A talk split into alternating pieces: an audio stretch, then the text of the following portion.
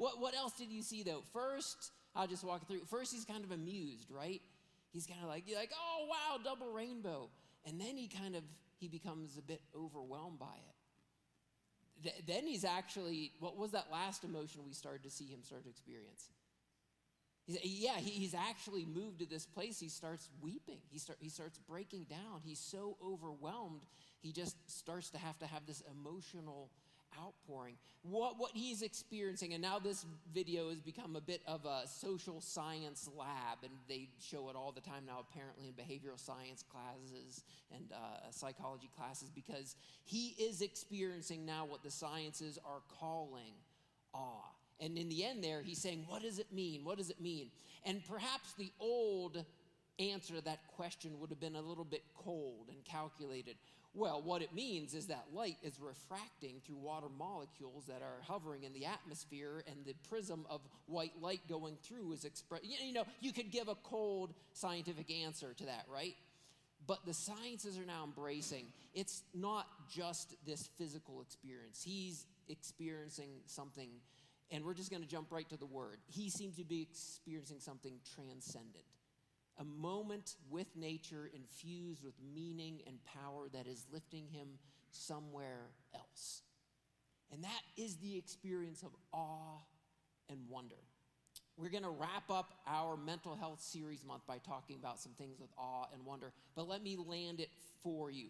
Because whenever I set out on this path for mental health awareness, I do things a little bit differently. I'm a preacher. I know my calling. I know what I'm supposed to do. I'm supposed to teach the Bible, make it relevant, uh, give God the glory, all that. But whenever we come to mental health awareness, what we're saying is let's see if there's an intersection between our desire, our culture's actual call, and raising the level of awareness to we need to focus on some things with mental health and to see if the Bible intersects with that one of the things that's been very exciting for me was when I sought to see how the modern social sciences around mental health is intersecting with the Bible, I discovered three things in just my perusing the materials. And they become the three points of what I've been calling now this kind of holy trinity of mental health. Kind of this holy trinity of mental health. Because as I started reading the literature, the first thing I saw was one, some of the work by a guy named Jared Clifton. And Jared Clifton was inviting us to quite literally fix our minds. If you remember three weeks ago, he says we can see the world as good or bad. We can see the world as beautiful or boring. We can see the world as alive or mechanistic and dead. And even as a social scientist, he was saying, Your quality of life, your mental health, your experience of the world will be much better. And he was giving an actual value judgment on it if you can see the world as good and beautiful and alive. And does that, does that mesh with the Bible at all, friends? Does that mesh with the Bible at all, friends? Yes, absolutely, absolutely. We affirm God created the world good. God calls his, his, his, creation glorious and beautiful, the mountains, the seas, and we know that it is alive, filled with the resurrection power of the Spirit, even. So we fix our minds. And so that, that takeaway was just like um, we are called to do uh, in uh, the book of Romans fix your minds, fix your minds on what is good, what is noble, what is right, what is pure, what is lovely, what is excellent, what is admirable, what is praiseworthy. Fix your minds on these things. And it will literally begin to fix, heal, bring restoration to your mind. So that was takeaway one. The first is just, and, and the takeaway from the pastor is kind of, you know, do your devotions, say your prayers, fix your mind on the things of God every day.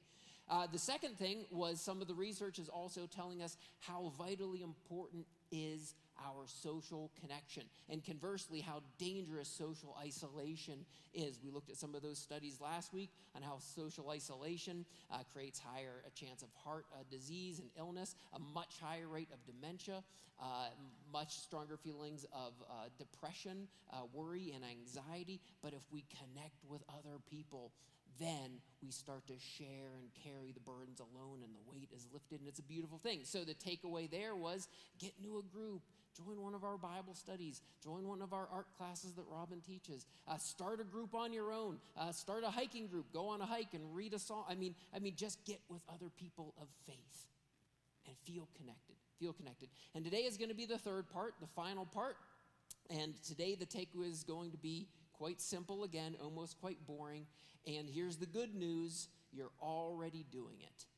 The sciences are now pointing us to the absolutely essential experience of awe and wonder combined with rest in our lives. And congratulations, you're doing it right now. Or at least you put yourself in the position to have the opportunity to do it. Because every time we come to worship, we can put ourselves in the position of inviting the rest of God in our lives and also experiencing awe and wonder in our lives. And I hope, again, by the end of this message now, you're going to be much more primed, much more prepped, much more attuned with an excitement, an opportunity, a desire to come and worship God and experience awe. You can actually, the sciences are telling us this now, if you come with an open mind, an open heart, and the expectation for an experience of awe and wonder, guess what? The chances of experiencing awe and wonder, joy and delight are significantly increased. Okay, to the literature. This comes from the studies of a guy named um, uh, Keltner. I hope I'm saying that right. And he has a new book, and the book is literally titled Awe The New Science of Everyday Wonder and How It Can Transform Your Life. And in the end, he said, I shouldn't say in the end, in the beginning, he sets this. This is his premise after his studies. He runs the, um, uh, the Better Health the Center out of Berkeley, I think it is. And he says this If you want to live a good life, if you want to live a good life, pursue awe. If you want to live a good life, pursue awe. He, he is, has the sciences now, and I won't do it do justice, but he's saying just pursue awe, pursue wonder, and it will improve your life. And what he breaks down, and it's much more complicated than this, but he, he says two things about that. He says, one, um, it, will, it will give you a personal um, goodness, a sense of joy, a sense of excitement in your own life. But he also says it'll also make you kind of a, a better person. That will make you a more good person. You will be more apt to be kind, merciful, caring, connected with other people when you pursue awe. Now, first he says we can go and we can pursue natural beauty and I'm not going to spend too much time on this. We're going to get into the, how I think the Bible reflects a lot of this stuff. But he says, first pursue natural beauty. And of course, we see that in the scriptures. We are invited to see the beauty of God's creation again and stand in awe and wonder in, in light of it. And it immediately took me back to about a decade ago when we first moved here from uh, Canada. And we came here, and my kids were all young.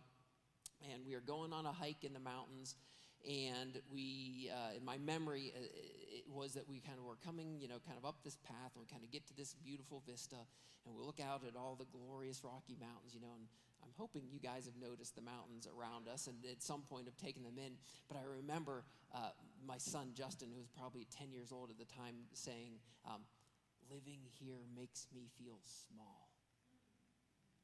Living here makes me feel small. But that wasn't a sad statement. That was a profound connection of seeing his place in the bigness and the glory and the grandeur of God's creation. And that's a proper way to see ourselves, right? So we can have these experiences of awe, even as children, in the grandeur and the glory of God's creation. But also, he points us to moral beauty. Moral beauty. When we are surrounded with acts of moral beauty, kindness, caring, compassion. It raises the level of caring, compassion, and the awe that we see in others and in our own life. Okay, so that's some of the social sciences, that's some of the awesome stuff. But again, where do we see this intersect with this Bible? Where do we see the pursuit of awe and wonder in the Bible? Uh, I have like two sermons here, and I'm going to preach the first one super quick, and then we're going to unpack a path awe and wonder before God because we know that you can be cut off to it, unavailable to it. You can just kind of walk away from it. Um, but when you're present to it, available to it, God does wonderful things. Um, Psalm 95 tells us, for example, Come, let us sing for joy to the Lord. Let us shout aloud to the rock of our salvation. Let us come before him with thanksgiving and extol him with music and song. For the Lord is the great God, the great King above all gods. In his hand are the depths of the earth, and the mountain peaks belong to him. The sea is his, he made it. His hands formed the dry land. Come, let us worship, let us kneel before the Lord our God. Invitation to come and worship the glorious God of nature and beauty and goodness in the world. Um, jumping to the New Testament, Hebrews 10 uh, invites us, therefore, brothers and sisters, since we have confidence to enter the most holy place. We're going to talk about kind of the holy place, this most holy place by the blood of Jesus, a new and living way opened for us through the curtain, that is his body. And since we have a great high priest over the house of God, let us draw near to God with a sincere heart and the full assurance that faith brings having our hearts sprinkled to cleanse us from guilt of conscience and having our bodies washed with pure water. And it goes on and says, keep gathering together as the people of God in awe and wonder, the holy place we're invited to. Uh, Revelation, so the vision of worship that is yet to come, the awe and kind of yet to come. Then I looked and heard the voice of many angels, numbering thousands upon thousands and ten thousands time ten thousand you, are we doing the math? That's a big, glorious host of heaven awaiting us. They encircled the throne and the living creatures and the elders. In a loud voice, they were saying, Worthy is the Lamb who was slain to receive power and wealth and wisdom and strength and honor and glory and praise. Uh, and, it, and it keeps going on and on. So, amazing invitations to experience a renewing, a transforming, awe and wonder before God. But where do we turn? I want to turn to a passage that it gets turned to a lot, but for good reason. Uh, it's just one of these outstanding passages of Scripture. I know I've, I've preached on, on, it before in, in, in, different contexts, but whenever I thought about awe and wonder, I thought about the prophet Isaiah and a passage called his commissioning, kind of his getting set off into ministry before God. It comes from Isaiah chapter 6. Uh, this is a powerful, powerful encounter with God. Um, but again, what I want to do is I almost want to do a series because I was prepping for this. I realized how many other experiences that people had before God, how unique they were, how diverse those experiences were. So, one thing was certainly that God interacts and, and encounters people in a profoundly different ways, which is wonderful and to celebrate that God will meet us at a personal and an intimate level and how we need to be met with God. Um, but this is just such a powerful experience that is not only kind of descriptive of Isaiah's experience, but I think it's important for us to always understand this passage because it's become so prescriptive for us in worship. Much of our worship much of every worship service you go to, in many ways, is based upon this. We come into the presence of the Lord, we confess our sins, we are given the assurance of pardon, we hear the voice of God speaking to us, then. We respond to the call of God, we're then sent out in mission. So there's kind of this rhythm of worship that has become actually prescriptive for us and how we worship God. But I want you to hear it this morning. I'm going to read it for you, and I want you to hear it in its descriptive terms in its descriptive terms, how it's describing how Isaiah first met God. Isaiah chapter 6, starting in verse 1. I'll put these on the screen here for us. Let's do that. Uh, in the year that King Uzziah died, I saw the Lord, high and exalted, seated on a throne, and the train of his robe filled the temple. Above him were seraphim, each with six wings. With two wings they covered their faces, with two they covered their feet, and with two they were flying. And they were calling to one another, Holy, holy, holy is the Lord Almighty. The whole earth is full of his glory. At the sound of their voices, the doorposts and the threshold shook, and the temple was filled with smoke. Woe to me, I cried. I am ruined for I am a man of unclean lips, and I live among a people of unclean lips, and my eyes have seen the King, the Lord Almighty. Then one of the seraphim flew to me with a live coal in his hand, which he had taken with tongs from the altar. With it, he touched my mouth and said, See, this has touched your lips. Your guilt is taken away, your sin atoned for. Then I heard the voice of the Lord saying, Who shall, Whom shall I send, and who will go for us? And I said, Here am I, send me. This is the word of our Lord. Amen and amen, friends. When you come into a worship service on Sunday morning, I imagine you have a set of written or maybe unwritten, rather, expectations. You expect somebody's probably going to greet you at the door and say welcome. You expect if you have kids, they're going to get checked in and taken care of in our children's ministry program. You expect Marv to have a great cup of coffee ready for you and a smile there at the cafe. Uh, you expect to come in and hear some incredible worship music. You come in and you expect the pastor to hit a home run, maybe a triple, maybe maybe just to not strike out if we're going to be perfectly honest but you have this set of expectations for what your hope is going to happen when you come into a worship service but may i propose do we expect to actually encounter with awe and wonder the presence of god in this place we call it the lord's house call it our father's house call it the house of god we know it's been dedicated. It was built for God. It's been dedicated to God. It's set aside. It's marked. It's sanctified. It's for the worship of God. And yet, the malaise of daily life in and out can dull the sense of eager expectation to encounter the presence of God, even when we come to worship. Yet, I'm hoping that moving forward we might reactivate or reheighten almost that kind of youthful desire, that, that, that, that call, that hope to come in to the presence of God and God's people and sense that He is here, that He is with us, that He is present, that His kindness, His grace, His mercy, His love is within our grasp when we come and we worship Him. Because that's what happens to Isaiah. I don't know if he was expecting it. The text seems to point out that he wasn't.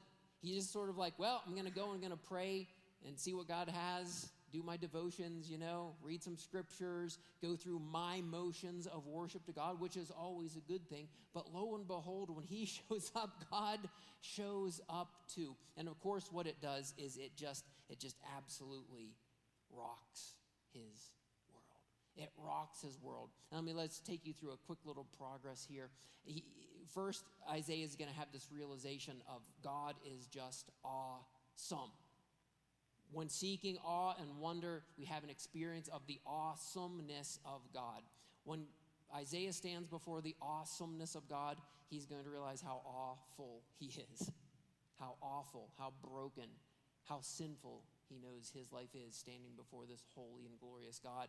But then, receiving forgiveness, he is going to say, God, with awe and wonder, is calling me to actually go and to serve him. And that's become, again, a bit of our prescription for how we do a lot of worship. Let me walk us through it. And again, this is with the hope, the expectation that we will come into the presence of God with eager anticipation, not with a test not with a testing of God, but simply saying, God, by your word, you have shown time and time again that you show up when people show up to worship you.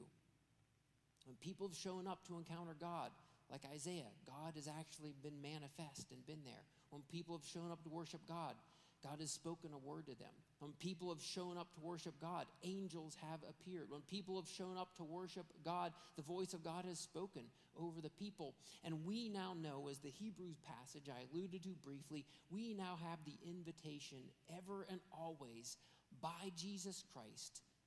Says, the curtain that was his body that has been open to us to enter into the holy presence of God. And we are given the promise, I'm kind of again giving away the end. We are given the promise when you come together and you gather and you're doing it with believers in the name of Jesus, I'm going to show up. By the power of my Holy Spirit, I'm going to be present there in that space with you. So we're not testing God, we're trusting God. We're putting our faith in God. And we're putting our hope and expectation to have awesome, awe filled, wonderful encounters with God in our lives. So Isaiah shows up, and the first thing that happens is, of course, God is there, and the place is just shaking. It's quaking. He's getting this kind of God quake kind of moment. And we know that the angels are singing this song. Uh, that is reflected in in the Revelation passage, holy, holy, holy. Now we recently talked about holiness. We were talking about our call to be saints, hagios, holy and dedicated people to God. But here we have that famous trifold expression of holy because, again, repetition shows kind of importance. Uh, it shows intensity, it, it shows heightening. So it's not just holy, it's not just holy, holy, it is holy, holy, holy. The first thing that we declare and we experience of God is His holiness. But now let me ask a question uh, for you about that of what practical use is holiness to us. Let me propose to you that God's holiness, practically speaking, means pretty much nothing to us. holiness reflects poorly on us. God's holiness shows our brokenness. God's holiness shows our sin. God's holiness often, the first thing it does, it shows our separation. So for us to come in the presence and to affirm first and foremost the holiness, the purity, the otherness of God is the ultimate act of adoration and worship and our expression of love. God, because again, there's nothing in it for us, right? There's nothing in it for us in God's holiness. So it is a pure act of devotion and love to sing to and express and to declare the holiness, the holiness of God. God, before anything else, let me just express, oh, how gloriously, awesomely, wonderfully holy you are. And that's the beautiful expression of these angels forever and always in heaven. So they declare the glory, the, I'm sorry, the holiness of God. But then we also, they have this declaration the whole earth is filled with your glory. And I really like that idea of the glory of God, or say this revelation of the glory of God. And it gets missed in the modern translation because that word glory, it also has a double meaning, kind of a weightiness or a, or a heaviness, right?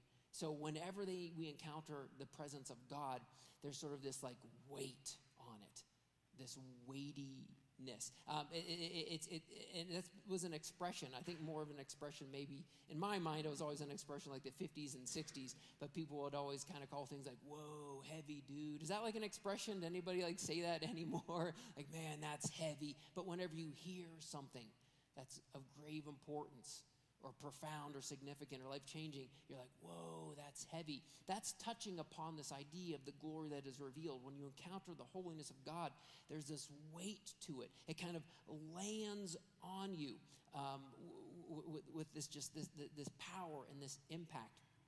And uh, I wanted to quote Tim Keller because uh, he's a pastor, uh, an author that a lot of us in ministry have read, and, and he tragically passed away just this th- this past week. So I was reflecting on, on, on Tim Keller and some of his books and some of his, his writings. But of this passage, he wrote in a commentary, uh, he says, This is God moving from concept to reality for Isaiah. This is God finally moving from God is, you know, probably there. God is a good idea. God, um, is, you know, I like the idea of God. I like, I have the hope of there is God. I even have this way of worshiping God. I'm supposed to say these prayers. I'm supposed to make these offerings. I'm supposed to read these scriptures. I'm supposed to cleanse myself ritually in these ways. Again, this is Old Testament time. He had this whole concept of how God was to be known and loved and understood and respected in, in, in religious worship. But now God, all of a sudden, is becoming his reality. His overwhelming, all consuming reality. That's the weight that hits Isaiah now. The move from God as concept to reality. Whenever Isaiah moves from concept to uh, reality, again, what's, what's his first expression? Uh, what's the first thing that he realizes about himself? And it seems so peculiar, right? But he says, Woe to me! Woe to me! I am a sinful man. I live among a sinful people. He sees himself in light of this holiness and this glory of God.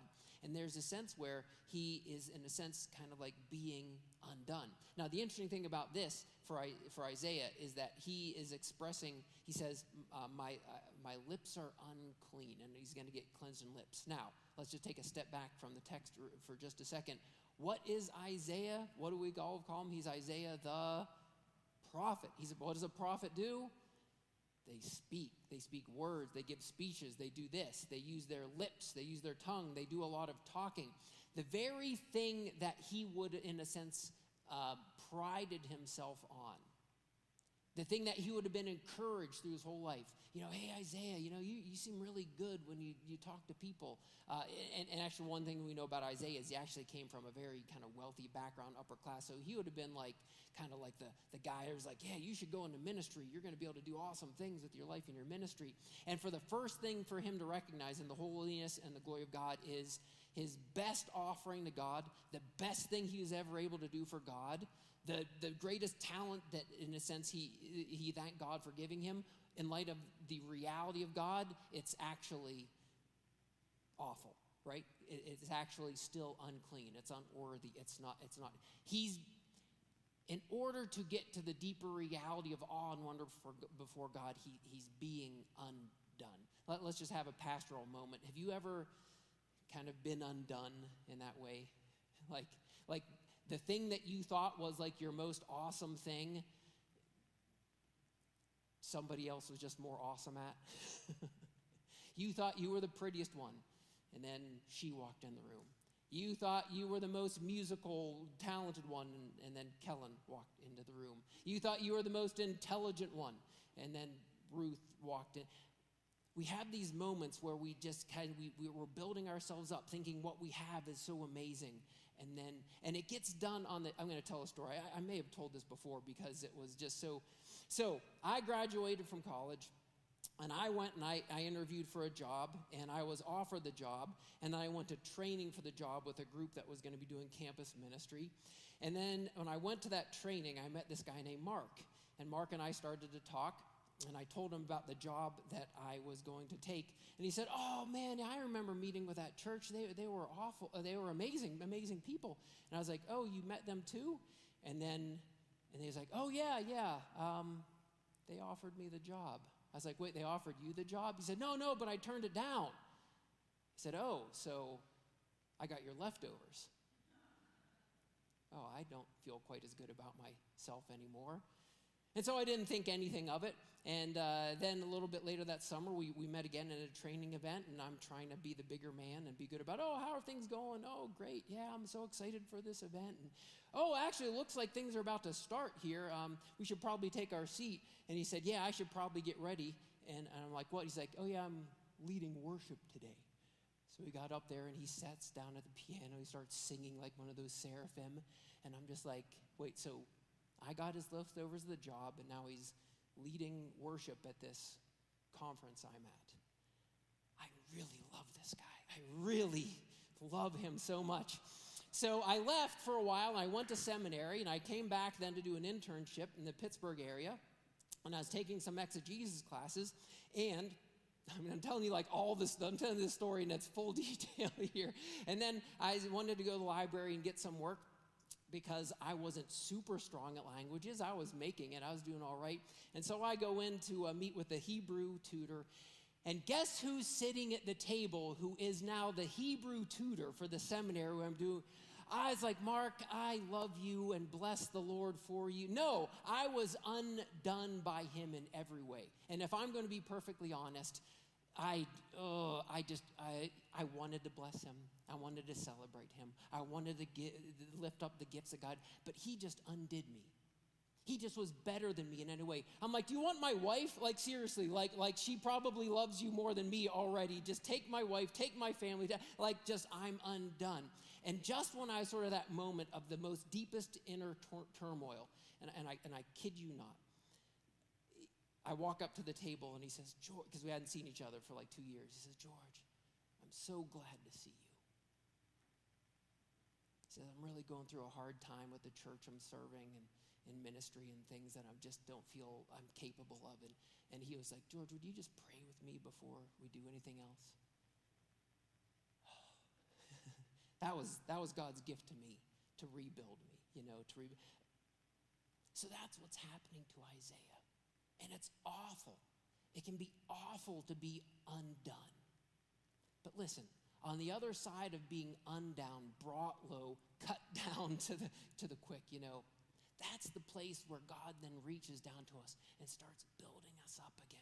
But building us up as new create. I mean, that's why the Bible's always talking about, you know, being born again, being made new, being transformed. We, we've, we've got to get to that place where God says, now like when I first formed you in, my, in your mother's womb, now I'm going to form you in the power of the Holy Spirit. Let's start rebuilding you more in conformity to the image and likeness of my Son, Jesus Christ. And so that's what's happening to Isaiah here. Of course, he says, now we can begin to rebuild you. And so, says one of the seraphim, takes one of the uh, coals from the altar and comes and touches his lips and says, See, your sin is atoned for. The price has been paid. You've been washed clean. All these wonderful things. And then something happens now. Now that Isaiah has experienced the reality of God, now that Isaiah has been undone by God, Isaiah is being rebuilt by God, then all of a sudden he can hear something he hasn't heard before. Who will go for me? Who will go for me? Who's going to join me in this mission of bringing my message of love, of forgiveness, of grace, of mercy, of kindness, of knowing God through Jesus Christ? So Who can who's going to bring this message? And then and then oh, there's so much more we could say, but let me wrap it wrap it up with this. Because here's what Isaiah says in the end. He says, "Here am I, send me." So maybe we should get the band up here to begin to take us out because I've, I've, I've already gone long. But this, is, this should not be missed. And we're going to end with this because this should not be missed. There's two ways you can make this statement, right? And we just kind of want to read it as, uh, here am I. But we would normally say, like if you were talking to somebody, if, if, if your mom called you and you were playing out in the yard and you were coming in for, for dinner and your mom called you, would you say, here am I? No, no, no. What would you say? Here I am. See, here I am is a statement of position. Here I am. I'm George. I'm right here. I'm standing at this spot up on the stage. Here I am. But that's not what Isaiah says. What does Isaiah say? He says a statement of presentation, not position. He says, Here am I. And that's the key, that's the hook, that's the thing. What God wants to hear from us, not a position. Here I am, God. I hope you'll meet me here. I hope you'll be with me here. I hope you'll go with me where I want to go. No, it's that statement of presentation. Here am I, God. Here am I. Now take me, make me, mold me. Break me if you have to. Rebuild me in the image you want me in. But God, here am I. And I'm now available to you. Now, there's a whole other message to be preached here, but let me um, again cl- close with this. The message for Isaiah is a hard one because he is a young man at the start of his life, in the start of his ministry. He's had this encounter with God. God calls him, God is going to choose him, God is going to use him. And then there's this whole other half of this chapter that I'm not going to read through. But then he says, What am I going to do? He says, Here I am, send me. And he says, What's the message we're going to go out to? And, and then God gives this detailed sort of story of, of, of the calling of, of, of Isaiah. And in the end, it basically says this And at the end of your ministry, 80 years from now, this is going to be the fruit of all of your work a stump in the ground. and Isaiah's like, What? After a lifetime of work, what's going to be, what am I going to have to show for it? He says it's going to be this grand and glorious. It's going to look like a stump in the ground. Says, But Isaiah, what's underneath that stump is the roots. And from those roots is going to come that tree. And from that tree is going to come my son, Jesus Christ. And from his life is going to come salvation for the world. So he says, Isaiah, it's going to be a long, hard slog. It's going to be difficult. it's going to be a lot of work. But there is going to be a Redeemer. There's going to be a Savior coming from the fruits of your efforts. And it all began, it all began with that experience of awe and wonder from Isaiah God. So let me do this. We're going to say a, a quick prayer here, but I want this prayer just to be a springboard into a little bit more worship here. And the invitation is open for each and every one of us. You can experience awe and wonder. You can declare the holiness of God. You can feel the weight of His glory on you if you're ready for it. And that's not putting God to the test, that's trusting Him on His promise. That's putting faith in His invitation. So let's put our faith in the invitation of God to experience with awe and wonder His presence in this place. Lord Jesus Christ, we are here in your name to declare your glory, to sing your praise. So we now count on the promise that you've given us, that you are with us. May your Holy Spirit now touch every man and woman and child worshiping you this morning. Pray this in your name.